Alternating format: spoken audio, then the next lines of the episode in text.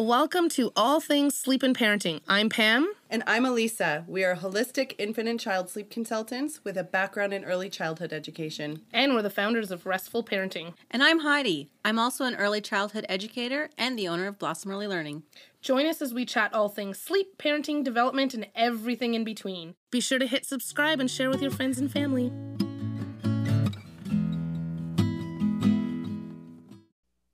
Hello, everybody, and welcome back. Thank you for joining us once again.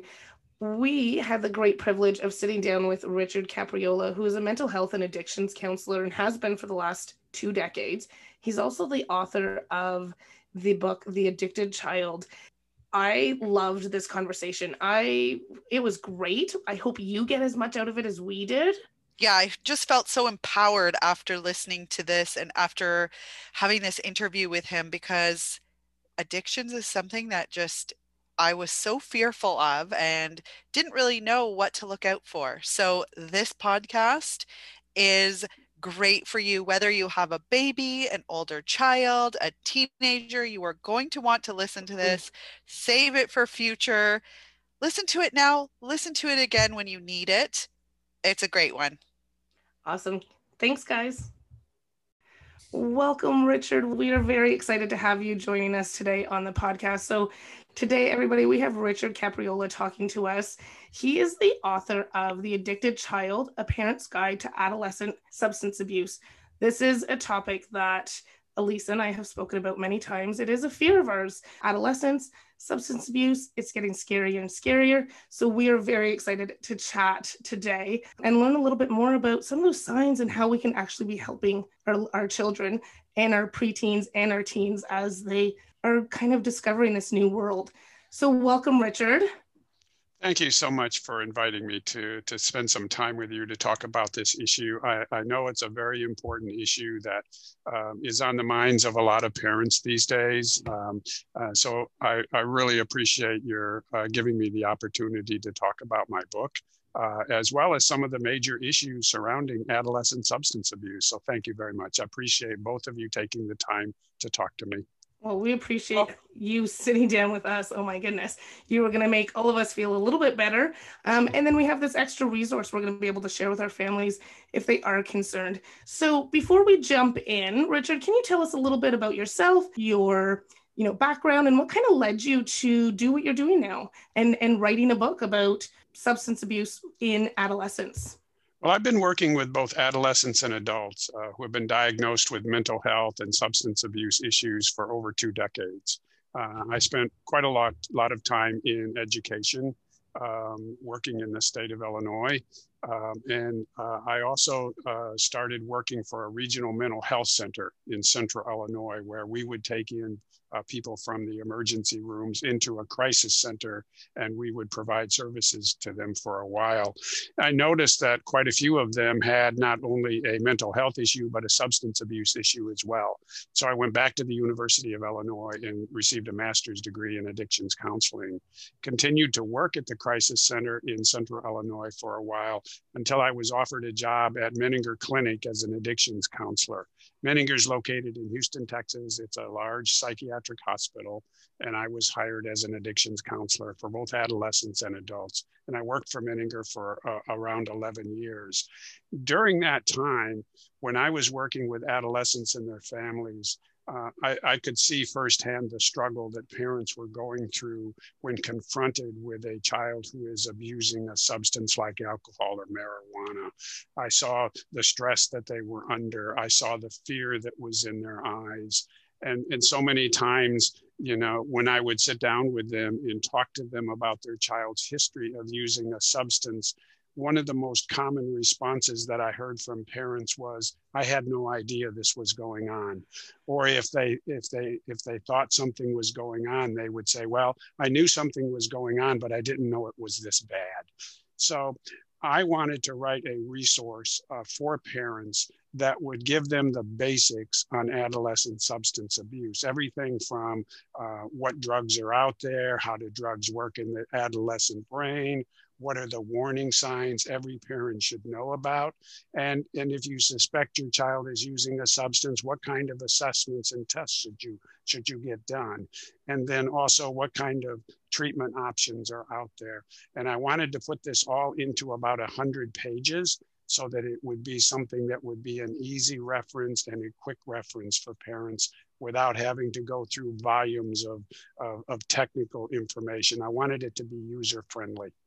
Yeah, and that is so great because that's exactly what I I imagine a parent in that situation needs is something easy that they can just pick up, read, learn about and feel a little bit more confident about how to move forward from that point. point and that's exactly the goal that I wanted uh, is, is, for a parent to feel just what you just what you described, and and because so many people uh, like to uh, read, you know, on the Kindle, uh, there is a Kindle version of it. A lot of people still like the paperback version, so there's a paperback version as well, and there's also a parent handbook that I developed that goes along with it because so many times parents need help too, and this parent Absolutely. workbook helps them go through some of the emotions that they're feeling. It has some information on communication skills so that when they're talking to their child, they have some skills to listen not just to the words, but also to the feelings, uh, because that's so important as well. It really is.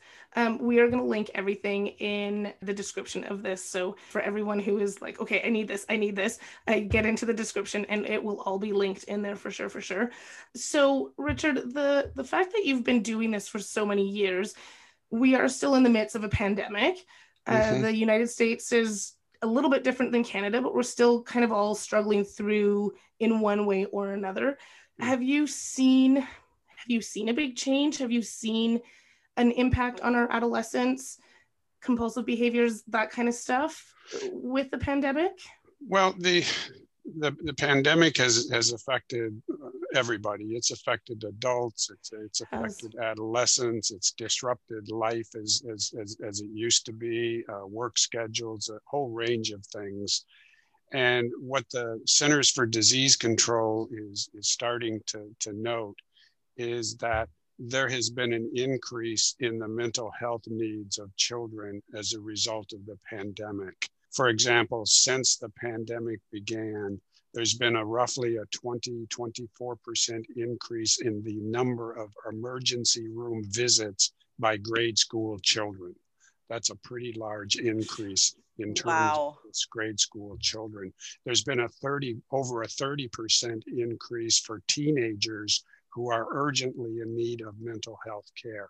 So I think we're just beginning to scratch the surface on the mental health ramifications of this pandemic for both adolescents and adults. Mm-hmm. Yeah, this is. I think this is going to be felt for years yes. and years to come. I think you're right. Now, you mentioned some of those warning signs.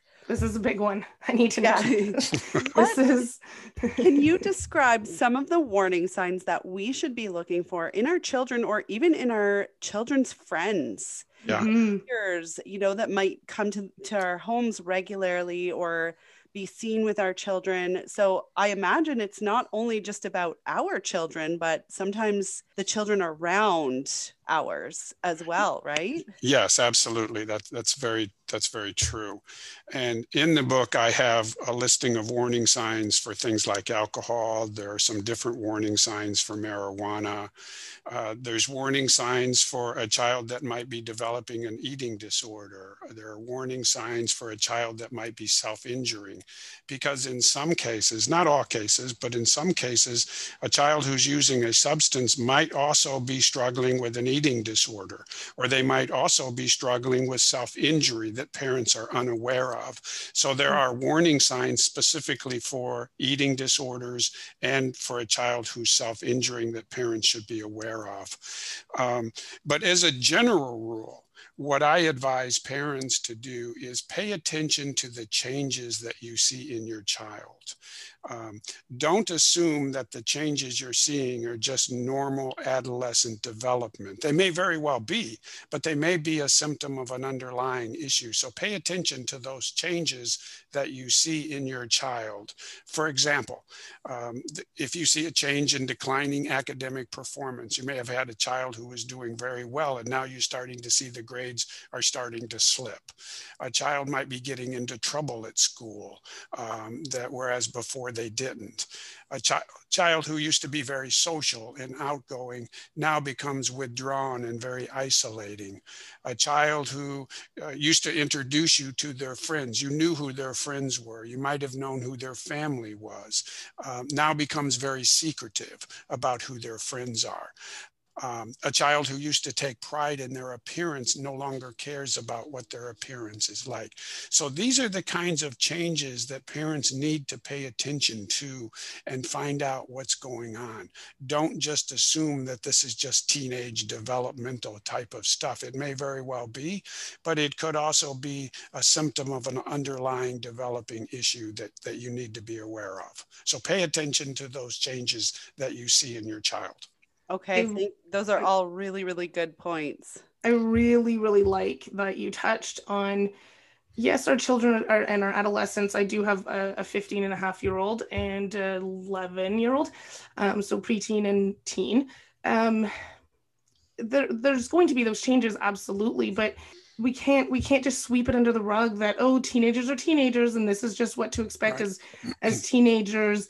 Um, you know i went to my room and talked with my friends uh, which is something that i had to like you know release a little bit that she could have that space and stuff like that but knowing that she was still coming back she wasn't completely um, being reclusive. She wasn't completely isolating herself right? So there is that difference between teenagers being teenagers wanting a little bit of space and you know we need to keep investigating or we need to keep our eyes open right? So if you're starting to see maybe one of those things that richard just said it's okay let's look around at some of the other pieces in our in in their life and see are there any other signs as well? So so for families out there who are starting to see or, or listen listening to this hearing that flag and or that sign and going oh hmm i wonder if i need to keep checking more. So i, I do like that there that you that you made that difference between it's not just teenagers being teenagers all the time. You do want to stay on top of that stuff. And you brought up a very good point, too. I think the more of these changes that you see, the more concerning it becomes. Mm-hmm. So if you start to see two or three of these changes, that's more concerning than maybe you saw one that's an isolated event. So pay attention to the warning signs, pay attention to the frequency of the warning signs, and pay attention to the number of warning signs that you see. As you see the frequency and the numbers increase, then you probably should be more concerned.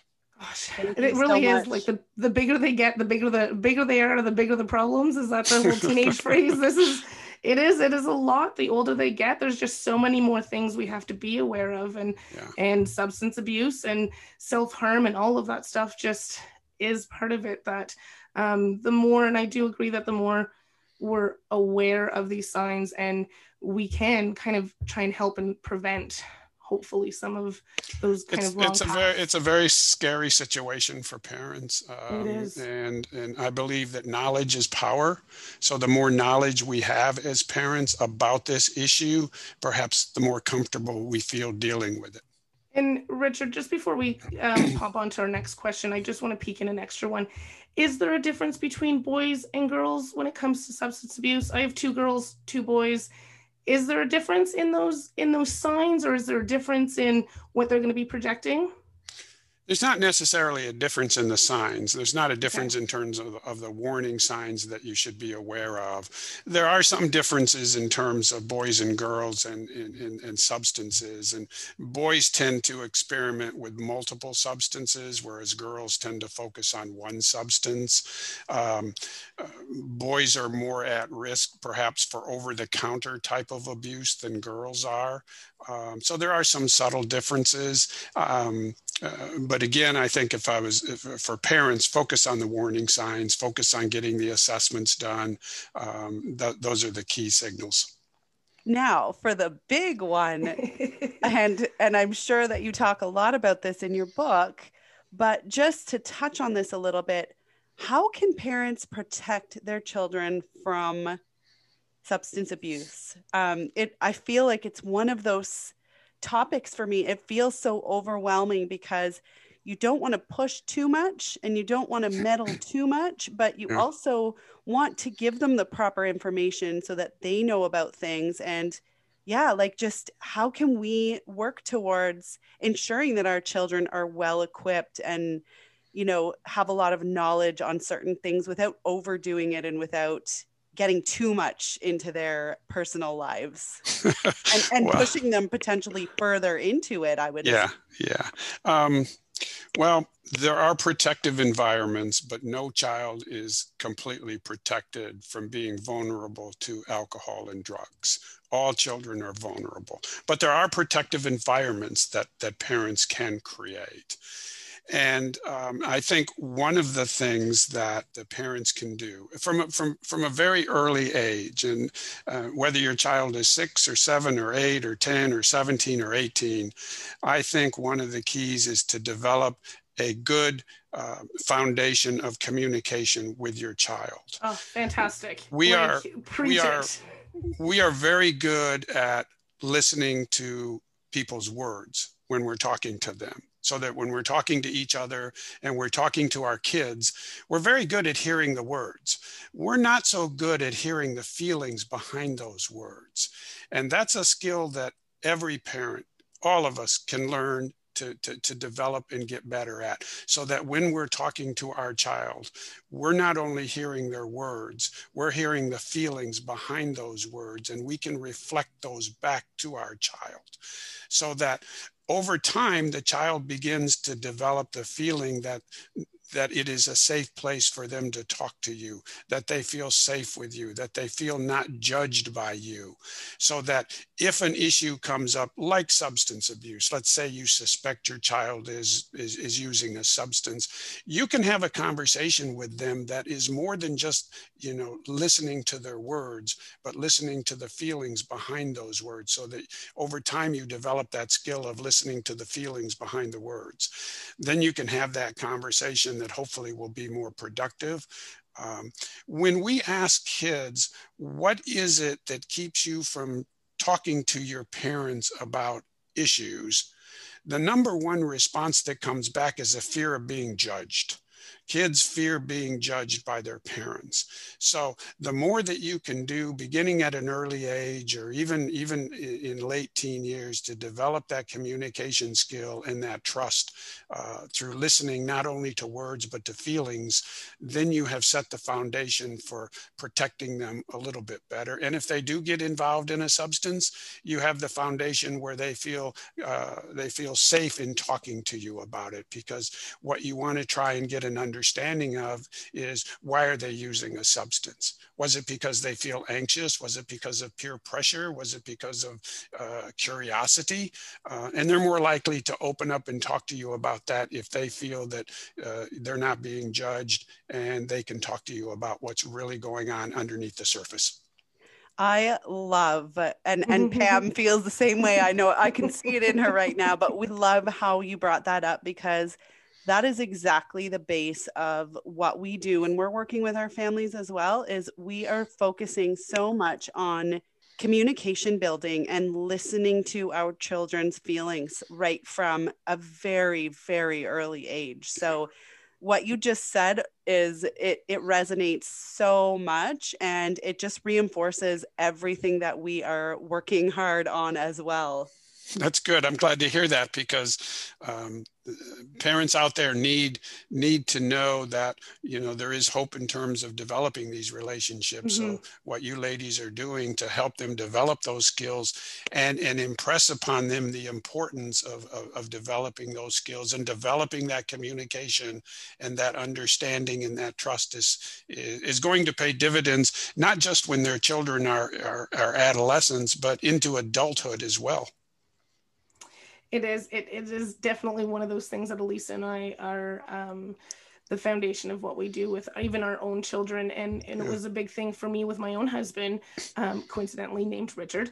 Uh, but um, it was for us when when our when our youngest was really young i said you know my, my goal in life and my husband's goal in life was that as teenagers they could be they knew that they could come and talk to us. They, they would yeah. be there to listen to them that they could feel safe. But i was like if we don't start this now they're not just going to turn into teenagers and be like hey mom can i divulge everything to you it's just not going to happen right yeah. so um, that makes a really big big difference for sure and yeah. for our last question before we um, I, do, I could keep talking about this forever and ever, Richard. So I think what we're going to do is, um, if our families have more questions, uh, I think we'd like to gather some more, see if we can have you back. But before um, we do sign off, if a family is worried or suspect that uh, their child is struggling with any type of substance abuse, what should they be doing? What could they be doing to help? Sure.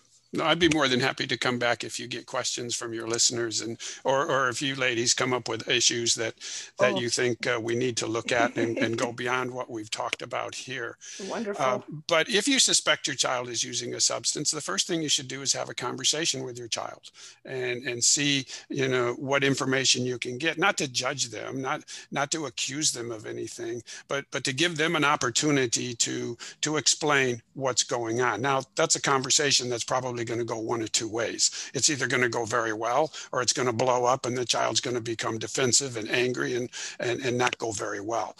But, but have that, try to have that conversation first. Um, then regardless of how that conversation goes you need to get an assessment done and my book has an entire chapter on comprehensive assessments you because you need more than just an addictions assessment that's an important assessment that's going to tell you what drugs your child's been using how often they've been using um, and and give you a diagnosis of whether or not the use is mild moderate or severe uh, but then you need uh, other assessments. You need uh, a complete physical examination to make sure that there's not anything physically that might be contributing to your child's behavior. You need a, a psychological or a neuropsychological assessment to see if there's any underlying reasons why your child might be using a substance many, uh, the large majority of teenagers that I worked with at Menninger who were smoking marijuana multiple times a day, when I asked them to help me understand why they were smoking marijuana, the number one answer that came back was it helps me with my anxiety. Um, so there are um, some children out there, not not all, who use a substance, but there are some who are using it to medicate an underlying psychological issue.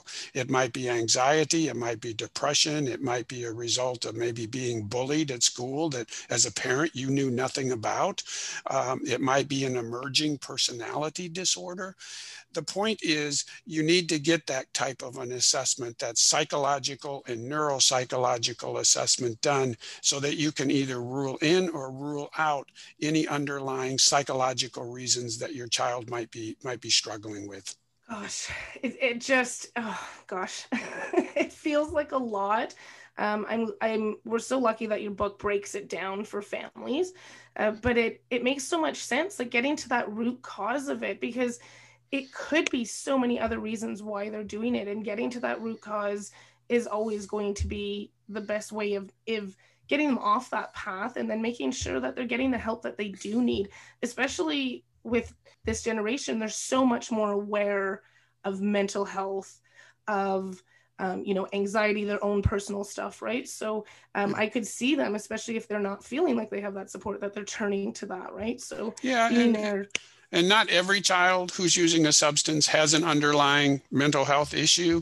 Um, some of them use it because of curiosity, some of it out of peer pressure, some of it out of they just like getting high. So there could be an, any number of reasons. But but as a parent, what you want to do is rule in or rule out any underlying psychological issue like depression or anxiety or or trauma or some other issue that that that may be uh, the root cause cause of your child using a substance to medicate. Are you doing anything online right now during this time? So, if a family wanted to reach out to you, um, are you offering anything like any services online? No, I'm, I'm not providing addiction counseling online. Um, although there is a way through the website, through the book's website, that they can contact me.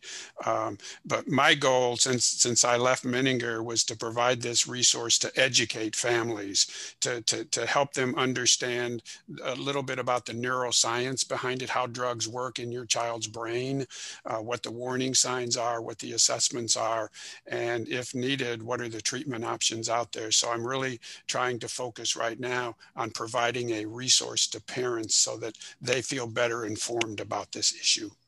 Yeah, that's really resource. great. Fantastic resource. I'm especially myself with a 15 year old. I know um, not only myself, but I, a lot of her friends, their families as well. Just this is amazing information. Richard, we can't thank you enough uh, for coming and sitting down with us. Is there anything you'd like to add before we sign off? No, I think you, you have done a great job of, of touching on the highlights uh, uh, of this issue, which are so important. Um, you know, I would encourage everyone who's listening to to get a copy of this book to read it. It's not going to take you very long. It's very short. It's very concise. Um, keep it handy as a reference. Uh, hopefully, you you may not need it, but you may know somebody, another family member or a friend that can benefit from it. So uh, take advantage of the resource and uh, and hopefully uh, feel better about this issue. Maybe not so afraid of it, yes. Uh, because you feel better better equipped to deal with it if you need to. Even just for myself, knowing those signs, I'm like, okay, good, good, good, good. Yeah. Right, the, just knowing those signs and those red flags. So, everyone, the Addicted Child: A Parent's Guide to Adolescent Substance Abuse, Richard Capriola. Um, download it, get it, uh, read it, and like Richard said, have it as that reference. Yes, and, the book the book's available on Amazon, and it's also available through the book's website, which is www.helptheaddictedchild.com. Perfect. And like I said, I'll I'll put those all in uh, the description as well and everywhere. Okay, we, great. We and I will in. be sharing that resource with every parent that I know because I think it's just so great for to be proactive. Yeah, absolutely. Thanks yeah, so much, Richard. Thank you, ladies. I appreciate your time. Thanks for joining us on today's episode. We so appreciate that you've taken that time to come and hang out with us and listen to what we have to say. If you are struggling with sleep or parenting, please know that we have loads of free information on the website um, as well as on the YouTube channel. But if after you've read through everything and you've watched those videos, if you're still struggling, know that you're not alone and that we would love to help. So be sure to check out the website, www.restfulparenting.com. You'll find the link to book your free 15 minute call right there. And if you have any comments or anything you'd like to share with us, please leave them below in the comments. We'd love to hear from you. Thanks.